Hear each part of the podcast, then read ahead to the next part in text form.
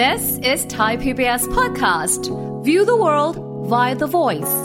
สวัสดีครับ ผมวีรพงศ์ทวีศักดิ์ และนี่คือ สัญญกรรมความสุข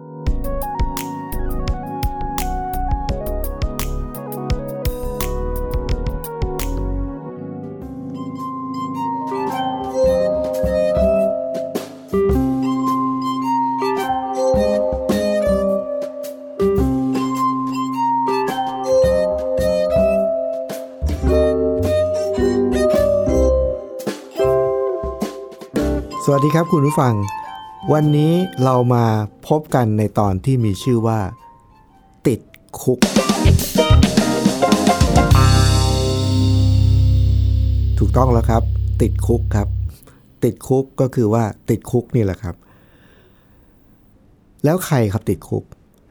ที่จริงแล้วฟังดูคำนี้แล้วอาจจะประหลาดประหลาดนิดหน่อยนะครับคุณผู้ฟัง ผมเป็นในฐานะที่เป็นนักดนตรีพินแก้วเนี่ยนะครับผม เล่นพินแก้วมาถึงตอนนี้ก็ประมาณ 20 กว่าปีแล้วนะครับ แต่ว่าช่วงแรกของชีวิตตอนที่ผมเริ่มเล่นพินแก้วเนี่ยครับ ประมาณสักช่วง 2-3 ปีแรกนะครับ มีอยู่วันหนึ่งครับ ผมอยากจะเล่าประสบการณ์ให้ฟังเกี่ยวกับเรื่องของการติดคุก การเข้าคุกครั้งแรกนะการเข้าคุกครั้งแรกเนี่ย ซึ่งผมเรียกว่าเป็นการติดคุกนะ เพราะว่าทำไม ถึงเรียกว่าเป็นการติดคุก การเข้าคุกครั้งแรกเนี่ยมีอยู่วันหนึ่งครับ ผมได้รับเชิญจากเป็นสมาคมสมาคมหนึ่งที่เขาทำงานจิตอาสาให้กับผู้ต้องขังในเรือนจำสมาคมนี้เนี่ยเขาก็จะมีจิตอาสา เขาจะเข้าไปในเรือนจำและเขาก็จะไปทำหน้าที่เหมือนกับไปทำกิจกรรมเพื่อพัฒนาผู้ต้องขังอะไรเนี่ยนะครับ หรือไปช่วยเหลือผู้ต้องขังที่ ยากลำบากหรืออะไรก็ตามทีเนี่ยมีวันหนึ่งเขาก็เชิญผมให้เข้าไปร่วมกิจกรรมครับ ผมจำได้ว่าตอนนั้นเนี่ยเป็นเดือนธันวาคม แล้วก็เป็นช่วงประมาณสักวันที่ 20 กว่ากว่าธันวาคมเขาก็เชิญผมบอกว่าเขาชวนผมบอกว่า อยากให้ผมเนี่ยไปเล่นดนตรีพินแก้ว เพื่อให้กับผู้ต้องขังในเรือนจำได้ฟัง คุณผู้ฟังครับ อันนั้นเนี่ยเป็นประสบการณ์ในการเข้าเรือนจำครั้งแรกของผมนะครับ ก่อนที่จะเข้านี่ผมก็ตื่นเต้นนิดหน่อยว่า เอ๊ะเราจะเข้าไปแล้วจะบรรยากาศจะเป็นยังไงหรือว่าลักษณะของผมก็คือเวลาที่ผมเล่นดนตรีพินแก้ว ผมก็มักจะพูดคุยหยอกล้อกับผู้ฟังไปด้วยเนี่ย ผมก็มานึกว่า เอ๊ะเราจะเล่นเพลงอะไรให้เขาฟังดี แล้วเราจะพูดอะไรดี เพราะว่าบางทีเราไปพูดไปหยอกล้อไปแซวหรือไปสร้างบรรยากาศอะไรเงี้ยเขาอาจจะไม่ขำก็ได้นะเขาอาจจะแบบติดคุกอยู่ประมาณนี้นะ จะมาขำอะไรประมาณนี้ ไม่รู้จะเตรียมยังไงนะครับ แต่ถึงเวลาผมก็เข้าไป เข้าไปเสร็จเนี่ยวันแรกที่เข้าไปเนี่ยจำได้ว่าเป็นเรือนจำที่นครปฐมนะครับ แล้วก็มีผู้ต้องขังเนี่ยเป็นเป็นแดนหญิงนะครับ ประมาณสักหกเจ็ดร้อยคนนั่งที่พื้นเต็มไปหมดเลยนะเต็มพื้นที่แล้วผมก็เอาพินแก้วเนี่ยไปตั้ง แล้วก็ แสดงทีนี้ความที่ในเรือนจำที่ก็ไม่ได้กว้างมากเนี่ยนะครับ พินแก้วตั้งแล้วผู้ต้องขังนั่งกับพื้น ผู้ต้องขังที่ฝั่งแถวแรกนะครับ นั่งอยู่ติดกับแก้วเลยนะนั่งอยู่ข้างหน้าสุดเลย แล้วเขาก็เงยหน้ามองคือผม เวลาผมเล่นพินแก้วผมยืนแล้วผมต้องก้มมองไปที่แก้ว ผมก็เห็นหน้าเขาเงยหน้ามองจ้องมาที่แก้วเลยเหมือนกันนะครับ จ้องมาที่ผมด้วย คือที่มันใกล้ขนาดนั้นครับ แคบขนาดนั้น วันนั้นผมก็คิดว่าเราก็พยายามเต็มที่แล้วกัน ก็เริ่มบรรเลงพินแก้ว แต่ปรากฏว่าโชคดีมากเลยครับ คุณผู้ฟัง ผมพบว่าพินแก้วเนี่ยเป็นเครื่องมืออัศจรรย์ของผมมาก ๆ ในการที่เข้าไปทำกิจกรรมในที่ต่างๆ เพราะว่าแม้กระทั่งในเรือนจำนะครับ กับผู้ต้องขังเนี่ยพอเราเริ่มบรรเลงดนตรีพินแก้วเนี่ยความที่อยู่ใกล้กันขนาดนั้น แล้วเขาเงยหน้ามามองพินแก้วแล้วมองหน้าผมเนี่ยทำให้ผมเห็นแววตาของผู้ชมที่อยู่ด้านหน้าเนี่ย แววตาเขาเป็นประกายและเขามีความสุขมาก ๆ ดนตรีพินแก้วมันเหมือนกับมันเป็นเครื่องดนตรีที่ทลายกำแพงที่มีระหว่างผมกับเขา แล้วมันเป็นเครื่องดนตรีที่เหมือนกับทำให้เขามีความหวังประมาณนั้นนะครับ แล้วเขาก็มีความสุข มีความสุขตบมือยิ้มแย้มแจ่มใสเนี่ย วินาทีนั้นผมพบเลยว่า การมาบรรเลงดนตรีในเรือนจำเนี่ย เป็นกิจกรรมที่มีคุณค่าแล้วทำให้ผมอยากมาอีกนะครับ วันนั้นพอจบการแสดงนี่นะครับคุณผู้ฟัง มีคุณยายคนหนึ่งเขานั่งอยู่ในหมู่ผู้ชมที่อยู่ข้างในแล้วเขาก็ลุกขึ้นนะลุกขึ้นเสร็จแล้วเขาก็เดินออกไป เหมือนกับทำท่าเหมือนกับว่าจะไปห้องน้ำนะแต่เขาเดินออกไปปุ๊บด้านข้างแล้วเขาก็วกกลับมาด้านหน้า แล้วก็วกตรงมาหาผมเลย โดยที่เขาไม่ได้ขออนุญาตใครหรืออะไรเขาวกตรงมาหาผมเลย ผมก็ตกใจเหมือนกันนะฮะพอพอเขามาถึงตัวผมเนี่ยเขาก็ล้วงมือเข้าไปในกระเป๋าเขาหยิบเอาของอะไรบางอย่างในมือออกมานะยื่นมาที่ผมเนี่ย ปรากฏว่าสิ่งที่เขายื่นให้ผมเนี่ยมันเป็น คล้ายๆเหมือนกับงานถักฝีมือครับคุณผู้ฟัง ในเรือนจำเขามีการสอนการถักโครเชต์นะฮะแล้วคุณยายคนนี้เนี่ยเขาก็ถักโครเชต์เป็นรูปพวงมาลัยเล็ก ๆนะครับ พวงมาลัยโครเชต์เล็ก ๆนะครับ ประมาณสักใหญ่กว่านิ้วโป้งนิดหน่อย แล้วก็มีผู้มาสามผู้ คุณยายเขาล้วงมาแล้วเขาก็ส่งมาให้ผม แล้วก็ก็บอกผมบอกว่า ขอบคุณมากนะที่มาแสดงดนตรีให้ฟังวันนี้ มันทำให้เขาแบบมีความสุขมาก ๆเลย ขอมอบพวงมาลัยนี้ที่ยายเป็นคนถักเองให้ให้หนูด้วยเนี่ยเขาก็ส่งมาให้ผม ผมก็รับเอาพวงมาลัยนั้นมานะครับคุณผู้ฟัง ณวินาทีนั้นผมรู้สึกเลยว่า ผมต้องมาทำกิจกรรมอะไรบางอย่างที่นี่ หลังจากนั้นวันนั้นเนี่ยผมก็ขออนุญาตผู้บัญชาการเรือนจำนะครับ ว่าขอมาทำโครงการบางอย่างที่นี่ มาทำอะไรผมก็ยังไม่รู้นะ แต่ว่าผมอยากมา ผู้บัญชาการก็บอกว่า มาเลยครับอาจารย์ยินดีเลยยินดีต้อนรับเสมอ อยากมาทำอะไรก็มาเลยนะหลังจากนั้นเนี่ยเป็นจุดเริ่มต้นครับคุณผู้ฟัง การเดินทางเข้าไปแสดงดนตรีในเรือนจำครั้งแรกของผมในวันนั้นเนี่ยมันทำให้ผมต้องบอกว่าหลังจากนั้นเนี่ยผมอยู่ในอาการคล้ายๆกับการติดคุกนะครับ ผมถึงตั้งตอนวันนี้ว่าเป็นการติดคุก ติดคุกนี่หมายถึงอะไรครับ หมายความว่าถ้าเราไปที่ใดที่หนึ่งนะครับ แล้วหลังจากนั้นเราต้องไปที่นั่นอยู่เรื่อยๆเนี่ยเขาเรียกว่าอาการติดนะติด ผมเนี่ยอยู่ในอาการติดคุกเลยครับ เพราะว่าจากการเข้าเรือนจำครั้งแรกในวันนั้นเพื่อไปบรรเลงทำให้ผมเสนอตัวทำโครงการในเรือนจำและจากการเสนอตัวทำโครงการในเรือนจำแห่งแรกที่นครปฐมวันนั้นเนี่ยมันได้ ขยายต่อไปเรื่อยๆ จนทำให้ผมต้องได้รับเชิญให้ไปทำกิจกรรมในเรือนจำที่อื่นๆ ทั่วประเทศนะครับ จนถึงปัจจุบันนี้ครับ นับเป็นเวลาเกือบ 20 ปีแล้ว จนกระทั่งคุณฟังเชื่อไหมครับว่า ลูกศิษย์ที่ผมไปบรรยายหรือเป็นสอนในเรือนจำหลายคนเนี่ย ทุกวันนี้ก็ยังติดต่อกันอยู่นะครับ พอเราติดต่อกันปุ๊บเนี่ยจำได้ว่าตอนที่เจอกันครั้งแรกตอนนั้นเนี่ย เขาจะต้องติดอยู่ในเรือนจำอีกประมาณบางคนก็ 4 ปี 5 ปี 8 ปี 10 ปีมีหลากหลายนะครับ แต่พวกเขาเนี่ยครับจนถึงวันนี้เนี่ยพ้นโทษหมดแล้วออกมาได้รับอิสรภาพไปทำงานเริ่มต้นชีวิตใหม่กันหมดแล้วนะครับ ในขณะซึ่งผมเนี่ยที่เข้าเรือนจำวันแรกในวันนั้น จนปัดนี้นี่ผมยังอยู่นะครับ ผมยังเข้าเรือนจำอยู่ แต่ว่าย้ายเรือนจำไปเรื่อยๆ ผมก็เลยเรียกอาการนี้ว่า ติดคุกครับ แต่ว่าเรื่องการติดคุกเนี่ยประสบการณ์ในการที่ผมเข้าเรือนจำไปทำกิจกรรมเนี่ย คุณฟังเชื่อไหมครับว่า ผมไปในฐานะวิทยากรเหมือนกับไป เพื่อที่จะไปแบ่งปันมุมมองให้เขา แต่ว่า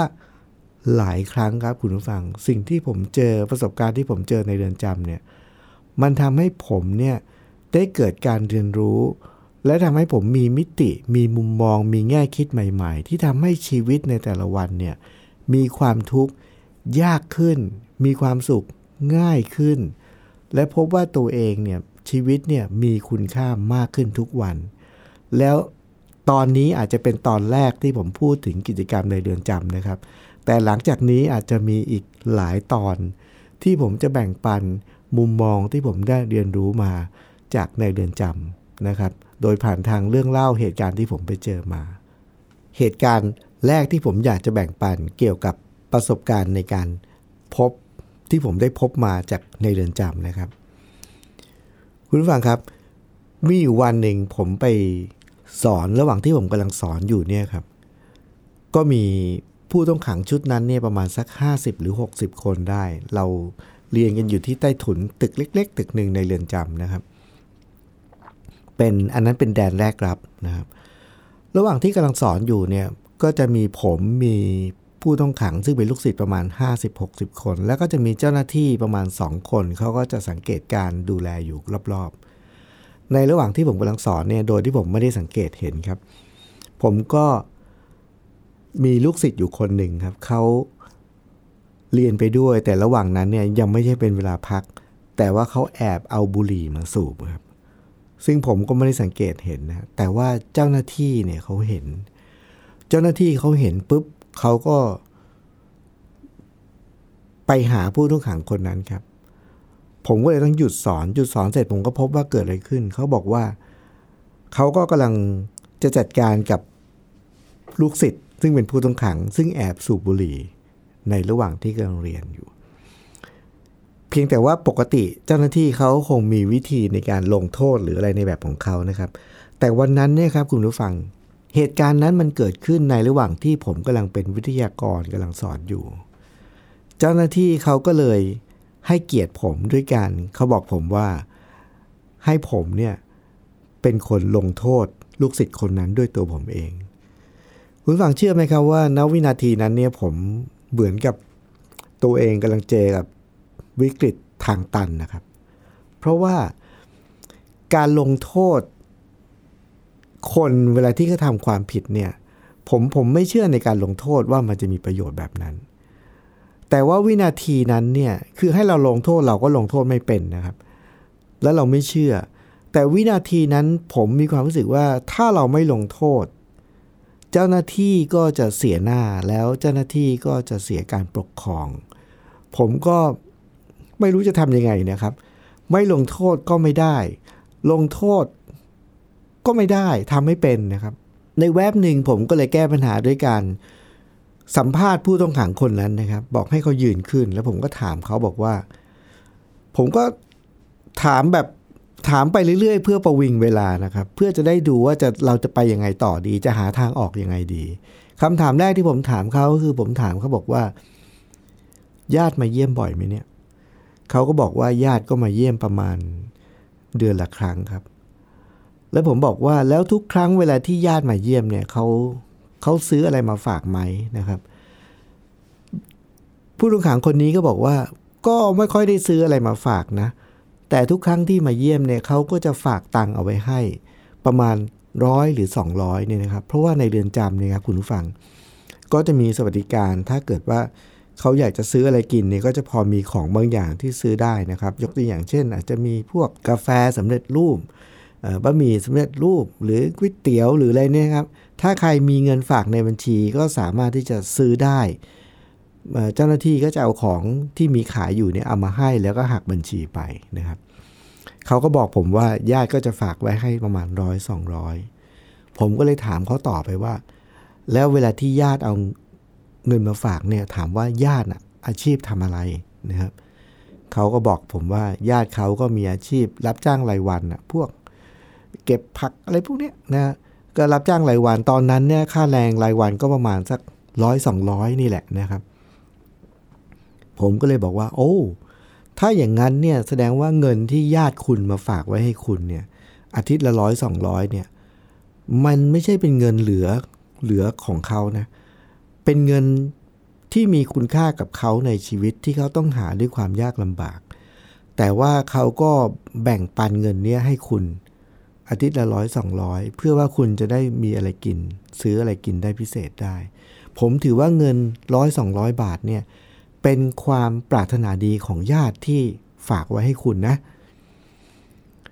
หลังจากนั้นผมก็จินตนาการต่อแล้วก็เล่าให้เขาฟังว่า แต่ว่าคุณเอาความปรารถนาดีของญาติคุณเนี่ยไปซื้อบุหรี่ เพราะว่าบุหรี่ก็คือหนึ่งในของที่เขาซื้อได้ในเรือนจำนะครับ คุณเอาความปรารถนาดีของญาติเนี่ยไปซื้อบุหรี่ แล้วหลังจากนั้น พอคุณได้บุหรี่มาเนี่ย คุณก็จุดมันแล้วก็เผามันทิ้ง ผมก็จินตนาการแล้วก็เล่าให้เขาฟังไปเรื่อย ๆ ว่า ก็เท่ากับทุกครั้งเวลาที่คุณจุดบุหรี่ เท่ากับคุณกำลังเผาความปรารถนาดีของญาติคุณทิ้งไปนะ แล้วผมก็ถามต่อว่า พอคุณเผาความปรารถนาดีของญาติทิ้งไปแล้วเนี่ย สิ่งที่คุณได้กับตัวเองมีอะไรบ้างเนี่ย ผมก็บอกตัวเอง จินตนาการแล้วก็เล่าไปเรื่อยๆนะครับ เผาทิ้งไปสูบเข้ามาร่างกายเราได้อะไรเนี่ย อันดับที่หนึ่งก็คือ เจ็บคอคอแห้ง แล้วก็ ถุงลมโป่งพอง เป็นมะเร็งปอดผมก็โทษของบุหรี่คืออะไรนะครับ คุณผู้ฟังผมก็เล่าให้เขาฟังไปเรื่อยๆ ว่านี่คือสิ่งที่เขาได้จากการสูบบุหรี่ คือเผาความปรารถนาดีของญาติทิ้งไป แล้วได้สิ่งแย่ๆกลับเข้ามาในตัวเอง พอเล่าไปเรื่อยๆผมก็ตกใจคือผมตกใจจริง ๆนะครับ แล้วผมก็ตกใจแล้วผมก็บอกก็บอกว่าอ้าว แสดงว่าทุกครั้งเวลาที่คุณสูบบุหรี่เนี่ย คุณก็ทำร้ายตัวเองไปเรียบร้อยแล้วสิ เพราะฉะนั้นวันนี้ผมคิดว่าผมคงไม่ต้องลงโทษคุณเพิ่มแล้วล่ะ เพราะว่าคุณได้ลงโทษตัวเองไปเรียบร้อยแล้ว จากการสูบบุหรี่ของตัวคุณเองนี่แหละ เพราะฉะนั้นผมสงสารคุณมากเลยคุณนั่งลงเถอะนะ คุณฟังครับ วันนั้นผมก็ผ่านสถานการณ์วิกฤตที่ผมไม่รู้จะทำยังไงดีนะ มาได้ด้วยการถามคำถามแล้วก็เล่าให้เขาฟังแบบนี้แหละนะเพราะผมรู้สึกจริง ๆ ว่าเขาได้ลงโทษตัวเขาเองไปเรียบร้อยแล้ว แต่คุณผู้ฟังครับ เรื่องมันไม่จบง่าย ๆ แบบนั้นนะครับ คือพอผ่านวันนั้นไปได้ประมาณสักสองสามเดือนครับคุณผู้ฟัง ผมมักจะขอโอกาสจากขออนุญาตผู้บัญชาการเรือนจำนะครับว่าขออนุญาตสัมภาษณ์ผู้ต้องขังลายตัว คือผมชอบทำความรู้จักชีวิตคนนะเพื่อจะได้เป็นบทเรียนหรือว่าเป็นข้อมูลที่เราเอาไว้ใช้ประมวลในการสอนคนต่อๆไป ผมก็ขออนุญาตผู้บัญชาการเรือนจำว่า ทุกครั้งเวลาที่ผมเข้าไปสอนหนึ่งครั้งเนี่ย ผมขออนุญาตพบผู้ต้องขังส่วนตัวครั้งละหนึ่งคน เพื่อเรียนรู้ชีวิตคนเท่านั้นแหละ ก็พูดคุยไม่มีอะไรมาก ชีวิตเป็นยังไงถามไปเรื่อยเปื่อยนะครับ เพื่อจะได้รู้จักชีวิตคน คือ สอนหนึ่งครั้งคุยหนึ่งคนไปเรื่อยๆ ผ่านไปประมาณ 2-3 เดือนนะครับ หลังจากวันที่มีผู้ต้องขังคนหนึ่งแอบสูบบุหรี่เนี่ย ผ่านไปประมาณ 2-3 เดือนครับ มีอยู่วันหนึ่งผมก็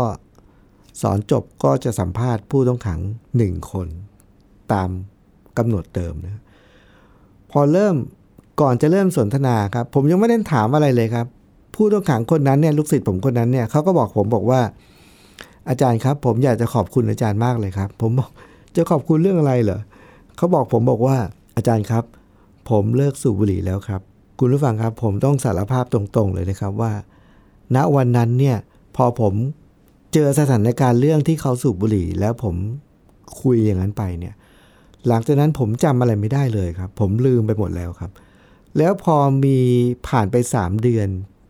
ลูกศิษย์คนหนึ่งมาบอกว่าขอบคุณครับ ผมเลิกสูบบุหรี่แล้วเนี่ย ผมงงมากเลยว่ามันเกิดอะไรขึ้น แล้วผมก็เลยถามเขาบอกว่า เอา้า แล้วคุณเลิกสูบบุหรี่แล้วมันเกี่ยวอะไรกับผมล่ะ ผู้ต้องขังเขาก็บอกผมบอกว่าอาจารย์ครับ เวลาที่อาจารย์มาสอนพวกเราเนี่ย อาจารย์สอนแล้วอาจารย์ไม่จำเลยเลยครับ คือผมจำไม่ได้จริงๆนะครับ ผมก็งงผมผมจำไม่ได้นะ แล้วเขาก็เลยเล่าให้ฟังว่าอาจารย์ครับ ผมเนี่ยคือคนที่สูบบุหรี่เมื่อหลายเดือนก่อน แล้ววันนั้นคือเขาย้อนย้อนให้ฟัง พอเขาย้อนความเดิมให้ฟัง ผมก็จำได้ อ๋อจำได้แล้ววันนั้น อ๋อ คือผมจำไม่ได้แม้กระทั่งว่าเป็นใครด้วยนะ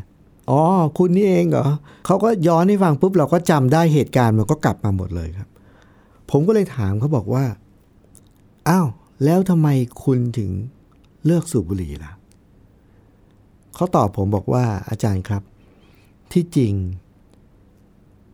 บุหรี่มันมีโทษต่อร่างกายเนี่ย ใครๆก็รู้ครับ แล้วบุหรี่มีโทษอย่างไร ใครๆก็รู้ ทุกคนรู้หมดเลยครับ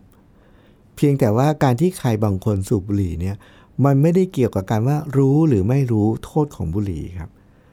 แต่เขาสูบหรือไม่สูบเนี่ยมันขึ้นอยู่กับกลไกทางความต้องการของร่างกาย ซึ่งมันเหนือความรู้หรือไม่รู้นะความอยากหรือควบคุมไม่ได้อะรู้ทั้งรู้นะโทษของบุหรี่ใครๆก็รู้ครับ แต่วันนั้นน่ะ เวลาที่ผมพูดถึงโทษของบุหรี่เนี่ย ซึ่งเป็นสิ่งที่เขารู้อยู่แล้วเนี่ย แต่วินาทีนั้นวันนั้นที่เขาจะต้องถูกลงโทษ แต่ผมไม่ได้ลงโทษ และผมก็แค่เล่าโทษของบุหรี่ให้เขาฟังเนี่ย วินาทีนั้นเนี่ยเขาบอกว่าบุหรี่มันจุกอยู่ที่คอครับ ผมก็เลยมีความรู้สึกว่า อ๋อ นี่คืออนุภาพของสิ่งหนึ่งที่เราเรียกว่า ถูกที่ถูกเวลาครับ เหตุการณ์ในวันนั้นเนี่ยมันประจวบเหมาะก็คือว่า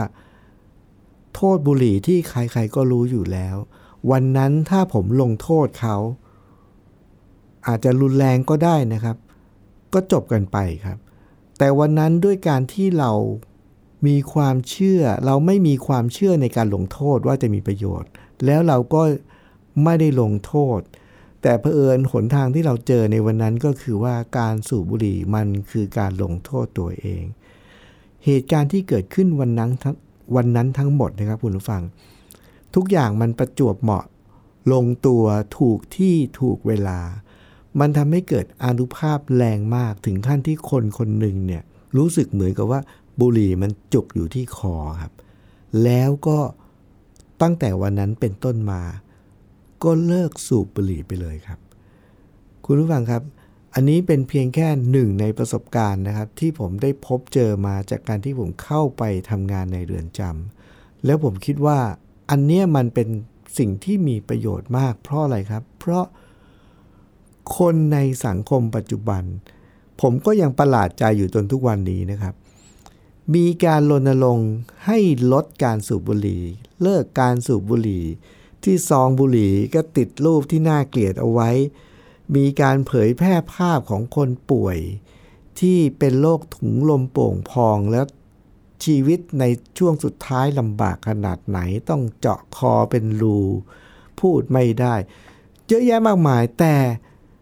คนสูบบุหรี่กับเพิ่มปริมาณจำนวนขึ้นเยอะขึ้นเยอะขึ้นเยอะขึ้นเรื่อยๆ ก็ไม่รู้ว่าเกิดอะไรขึ้นเหมือนกันนะครับ ก็หวังว่า เรื่องที่ผมเล่าวันนี้ อาจจะเป็นหนึ่งเรื่องที่ไปจุดประกายที่ถูกที่ถูกเวลา ที่ทำให้ใครสักคนหนึ่งที่ฟังตอนนี้อยู่นะครับ แล้วก็เกิดอาการบุหรี่จุกอยู่ที่คอแล้วก็เลิกสูบบุหรี่ ถ้าเป็นอย่างนั้นกับผู้ฟังสักคนหนึ่งในวันนี้สำหรับผมนะครับ การเล่าเรื่องของผมวันนี้เนี่ยก็ถือว่า มีคุณค่ามหาศาลและบรรลุผลแล้ว ผมขอแค่อีกแค่คนเดียว ซึ่งถ้ามีมากกว่านั้นก็ถือเป็นโบนัส นี่ก็เป็นประสบการณ์ที่ลูกศิษย์ผมคนหนึ่งครับ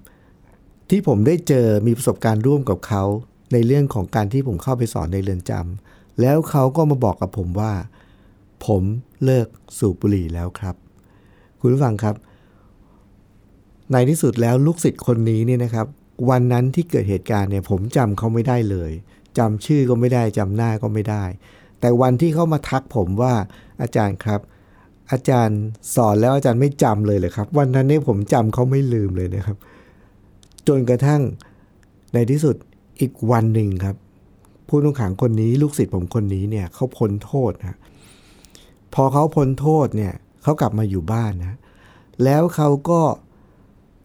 หาข้อมูลหาเบอร์โทรศัพท์ผมจนเจอนะครับ แล้วเขาก็ติดต่อกลับมาครับ กลับมาขอบคุณผมอีกครั้งหนึ่ง หลังจากนั้นเราก็ติดต่อกันเป็นเพื่อนทางโทรศัพท์นะครับ หรือว่าทางออนไลน์อะไรก็ตามทีปัจจุบันนี้นะครับ แล้วพอเราติดต่อกันตลอดเวลาเนี่ยครับ คุณผู้ฟัง ลูกศิษย์คนนี้นะครับ ทุกวันสำคัญนะครับ ยกตัวอย่างเช่นวันปีใหม่ วันคริสต์มาส วันตรุษจีน วันพ่อก็ไม่เว้นนะครับ เขาจะส่งข้อความมาทางโทรศัพท์ เพื่อมาอวยพรผมเสมอนะครับ ผมเองก็ทุกวันสำคัญสมัยก่อนนะครับ ก็จะส่งแมสเซจไปอวยพรวันปีใหม่ให้กับใครอยู่เสมอๆเหมือนกันนะครับ แต่ว่ามีอยู่ปีหนึ่งครับ ผ่านไปหลายปีเนี่ย มีอยู่ปีหนึ่งผมเกิดความรู้สึกใหม่ว่า เอ๊ะคำอวยพรนะฮะ ที่เราส่งไปทางแมสเซจต่างๆ ไปอวยพรคนเนี่ยมันไม่ได้มีอยู่จริงนะครับ แล้วมันคนที่ได้ประโยชน์จากคำอวยพรนี้ก็คือบริษัทที่หากินกับการส่งข้อความทางโทรศัพท์นะครับ มีอยู่ปีหนึ่งผมก็เลย ไม่ส่งข้อความไปหาใครเลยครับ ไม่ส่งไปอวยพรใครทั้งสิ้นเลย เพราะเราความรู้สึกว่าส่งไปพรนั้นก็ไม่มีอยู่จริง แล้วคนที่ได้ประโยชน์จากเราก็คือบริษัทมือถือที่ได้ได้ค่า ส่งข้อความนะปีนั้นผมก็เลยไม่ส่งข้อความครับ พอไม่ส่งข้อความผ่านไปหลายเดือนครับ คุณผู้ฟัง มีวันหนึ่งผมได้รับข้อความจากลูกศิษย์คนนี้ครับ ที่เลือกสูบบุหรี่เนี่ยครับเขาก็ส่งข้อความมาถามผมบอกว่า อาจารย์ครับ อาจารย์สบายดีไหมครับ ผมก็เลยโทรคุยกับเขาว่า เกิดอะไรขึ้นทำไมถึงถามแบบนี้เขาบอกว่าเขา ไม่ได้รับข้อความอวยพรจากผมนะครับ ผ่านไปหลายเทศกาลเหลือเกินนะจนกระทั่งเขาคิดว่าเกิดอะไรขึ้นกับผมทำไมผมถึงไม่ส่งข้อความอวยพรนะ ผมก็เลยเล่าแนวความคิดนี้ให้เขาฟังครับ ว่าผมเกิดมามีความรู้สึกว่าการส่งข้อความเนี่ยอวยพรไม่มีประโยชน์จริง แล้วก็